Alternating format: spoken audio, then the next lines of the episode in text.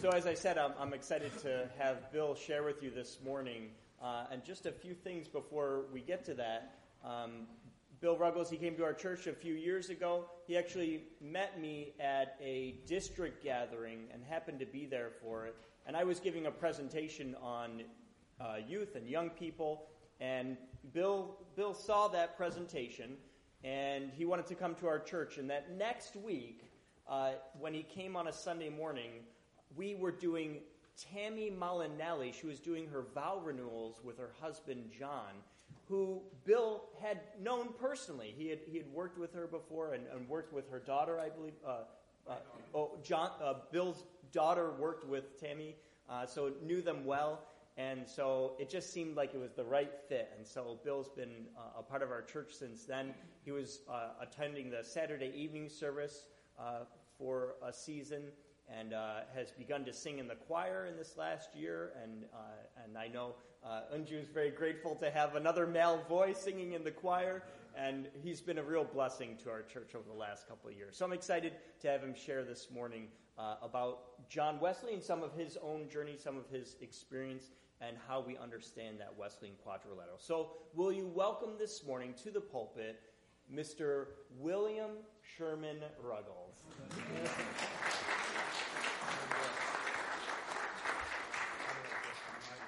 Okay.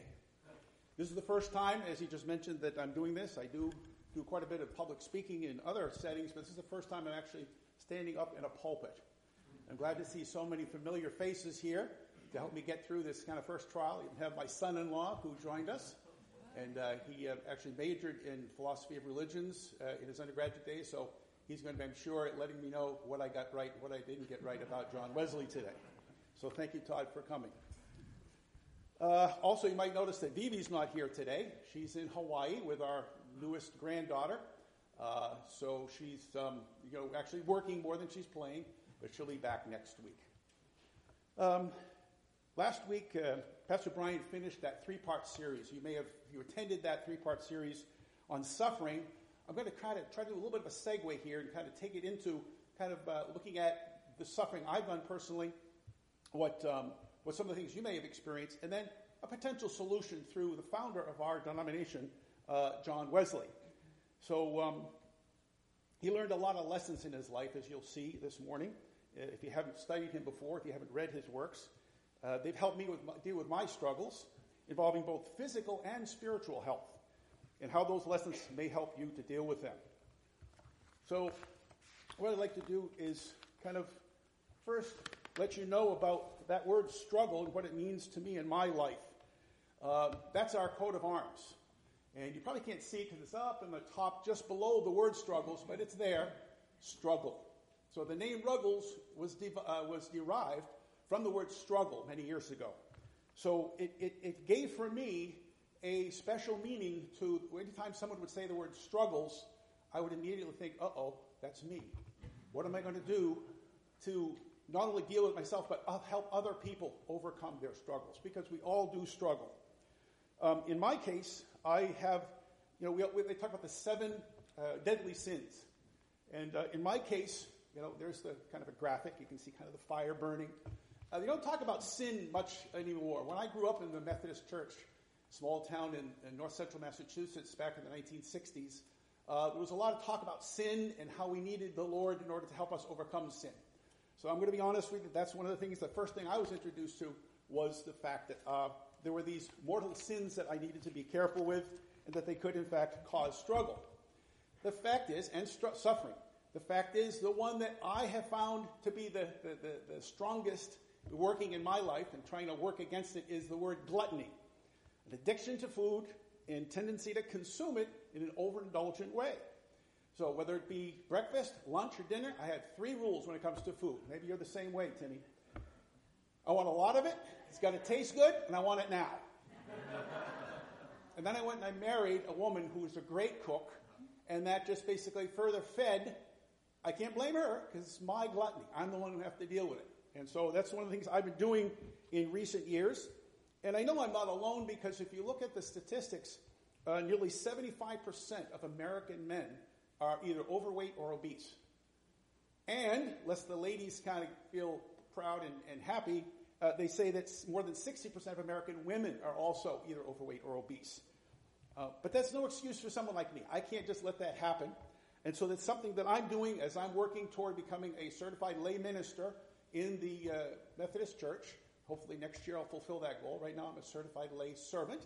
Um, I hope to have that, uh, that sin of gluttony uh, under control with the Lord's help.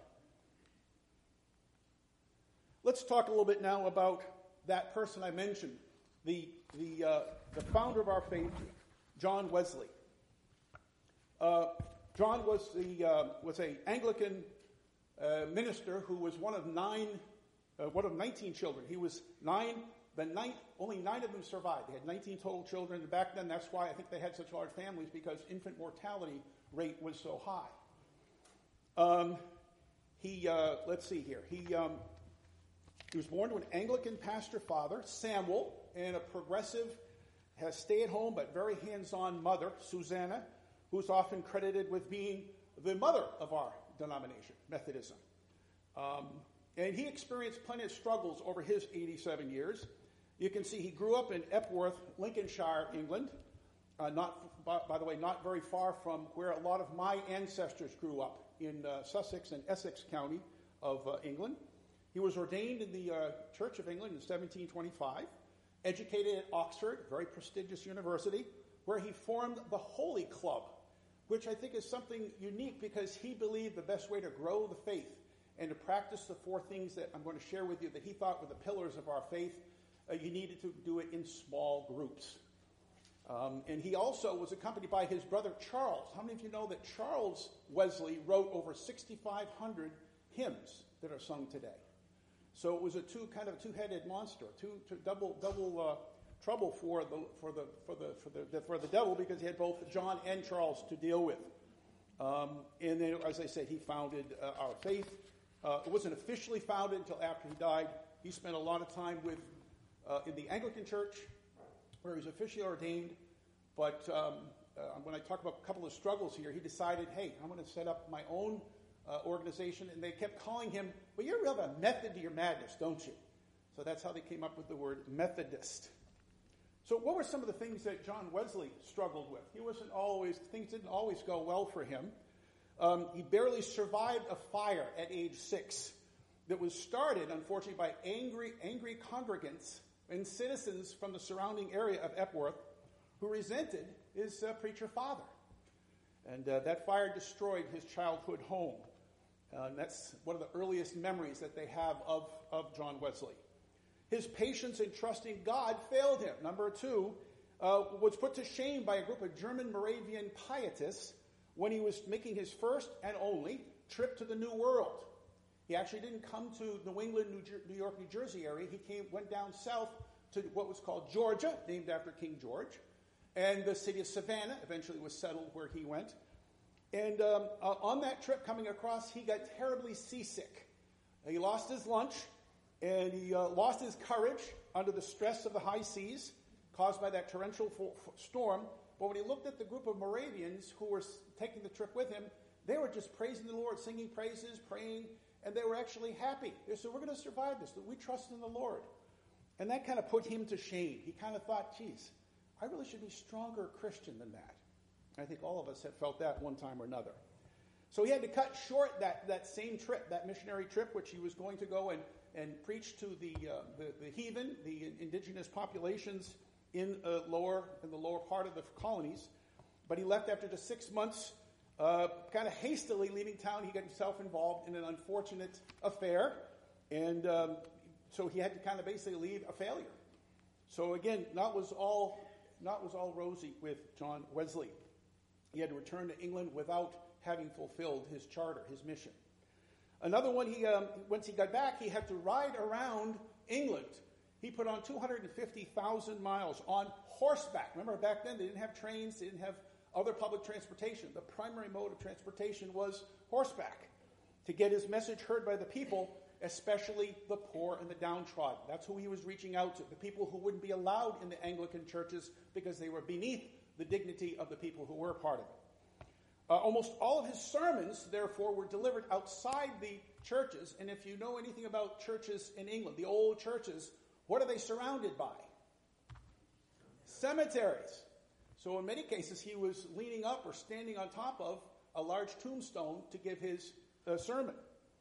And uh, his, the leadership of the Church of England resented him because the primary focus of his sermons was the new birth and salvation by faith, not by membership in the church. And they didn't like that. That competed with the message that they wanted to send. Well, you know, you say, well, what about his, his uh, married life?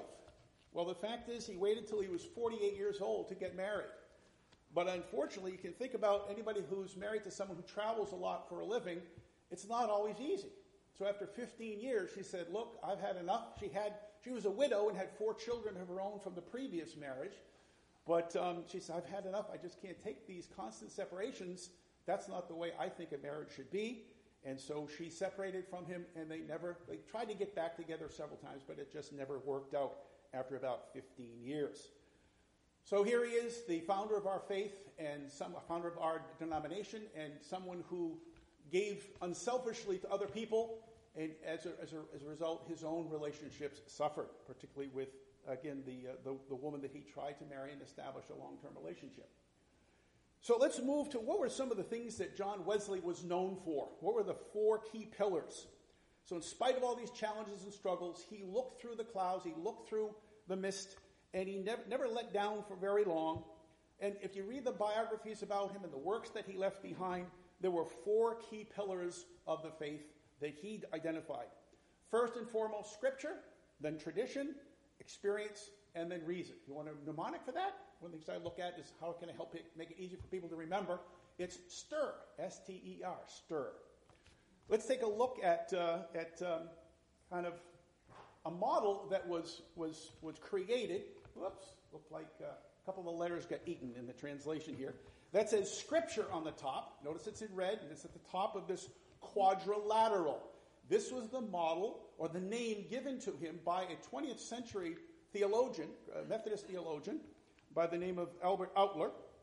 And uh, he said that there's scripture on, one, on the top, and then on one side, tradition, experience, and reason on the bottom. And he felt that that was the best way for people to be able to kind of grasp and look at this concept, the quadrilateral. There are other models out there that are, have a Venn diagram type circles, but I think this is the one that comes closest to what he described. So, again, these four particular areas, uh, that in terms of a, of a, a, brief description of each one. Uh, by Scripture, obviously, he's talking about the, the, the, the Word of God, the Bible. Uh, it's the first and primary authority. Everything else has to go through Scripture. It contains the only measure whereby all truth can be tested. After, after Scripture comes tradition. Tradition would be, again, the history that we accumulate over the years. He said, don't undervalue the witness of development and growth of the faith through the past centuries and in many nations and cultures. So here's where things like architectural findings and um, things like uh, the Dead Sea Scrolls that weren't discovered until 1948. Those are things that are both scriptural and show about the traditions back in the years uh, before Christ. The next was for him was importance was experience. You have to kind of feel it, go through it. And so apart from scripture, he said experience is the strongest proof of Christianity for each person. For example, a person who would say, One thing I know, I was blind, but now I see. Well, it's hard to beat that experience. And if you uh, read any of the Gospels, you'll see all the miracles that he worked. Those were the things that really got people's attention. Say, wow, this guy must be for real. And then the last one we can't forget he didn't believe that we have a blind faith, he believed that we have a reasonable faith. So, reason was the fourth and uh, fourth pillar and very, very important. He said, without reason, we cannot understand the essential truth of Scripture as long as we are assisted, of course, by the Holy Spirit. So, those are the four key pillars. Those are the elements that I think um, uh, have helped me organize my thinking when it comes to my faith and dealing with my mortal sin, that gluttony, and, and some of the others that are, aren't quite so strong in my life, but everybody's different. Um, so I urge you to kind of consider, and, and if you're interested, dig more deeply because there's a lot of information out there on the internet. If you just do a search for John Wesleyan, uh, John Wesley or the Wesleyan Quadrilateral, you'll find a lot of material either about him or by him because he left a lot of works behind. Unfortunately, though, he, between that one fire that they had when John was six years old and another one they had later, a lot of his works were lost, the writings. So, but there's still quite a bit. So now I think here's where I'm kind of editorializing a bit. Based on these wordings, um, I think that we can add a really important element to the middle of that diamond shaped diagram. And that's where I believe the Trinity. Since John Wesley is a Trinitarian, as are we, I think it's important to put in the center with arrows pointing out in the different quadrants, the different uh, uh, sides of the quadrangle, uh, is Father, Son, and Holy Spirit. What do you think? Are they important enough to include in a map model focusing on Methodism? So this is just my personal twist on the Wesleyan quadrilateral because the space is there and it just makes sense to me. So uh, the question you might be asking now is so what, Bill? What's this mean to me? What's this got to do with me? I'm, I'm, I'm not, you know, I don't have the problems and struggles and sin, sinful tendencies that you do. It's like, well, okay. Speak to me afterwards and let me know what your secret is because I need to know it. I want to be where you. I want. I want to have what you're having. But let's assume you're interested in what are some of the next steps that you could take uh, to to implement and and learn from the the four aspects of Scripture, tradition, experience, and reason. First, if you're not already, I encourage you to select a daily devotional. And if you can only do it alone, that's better than not doing one at all. Try to do it as early as you can in the morning because it serves, for me, it serves as the filter for the rest of my day. If I put it off and don't do it until later, I find I'm, I'm not ready for the different challenges and struggles that are going to come my way that day. Also, if you have someone, a significant other, with whom you can do it, I do it with my wife whenever we can. We have slightly different biorhythms. I'm early to bed, early to rise. She's late to bed, late to rise. So sometimes we don't always uh, do it together, but we always try to pray or do something special and then talk about that day's devotional. We actually use an electronic version. So those of you who are kind of into iPhones or uh, Androids or, or, the different kinds of uh, uh mobile devices, you can use the, that. Or we actually have copies here in the office if you want to take a look at one. Uh, they come out every two months. So this would be the September October issue, just, just ending in the next week. Then there'll be a November December issue. So if you want to pick up a copy, take a look, try it out. There's your opportunity. In addition to the devotional, which is basically a personal story from this person who submits it, there's a prayer, a prayer focus, and a thought for the day. Uh, they also have a, uh, if you have a visually impaired, there's a uh, large print edition. And if you speak another language, if you prefer another language other than English, then they have it in 35 different languages. So it's, it's there for you if you want it, and it's not expensive. Second thing you might try to do or think about doing is to either start a small group in your home or join a small group that's already in existence. For example, we've got the Disciple Bible Study, the Kickstart class that Ed was leading uh, United Methodist Women's Circles, stewardship classes that Pastor Brian will be leading, Christ Revealed video sessions that I led and I'll be doing again in the future. Um, there's also, of course, the Chancel Choir and the Sacred Messengers that uh, Yunju and Mike are organizing and keep going so well. There's the worship band. If you think about going to the afternoon, uh, the afternoon, the second service, 11 o'clock service, get involved in the worship band. Um, there's a lot of opportunities for you to grow spiritually and put the uh, Wesleyan quadrangle into practice through small groups. Remember that holy uh, club that he set up? That's what that was, a small group where four to five, six guys got together and they talked about the issues. And then another thing you might try, I did it about a year and a half ago, is make a pilgrimage. Take a trip or a cruise as a part of a tour. And there's an organization called EO uh, Tours. And the, the, the, the, it's fine print, so anyway, I'll give you the URL if you're interested. Let's organize a trip to go to Israel. There's nothing like going to Israel to get all four in one fell swoop. So at this point, what I'd like you to think about is I'm going to close with a quote from John Wesley himself. As you're thinking about the next steps and imagining the possibilities for 2020, here's what John Wesley said Do all the good you can by all the means you can, in all the ways you can, in all the places you can, to all the people you can, as long as you ever can. God bless you, and have a great Laity Sunday. Thank you.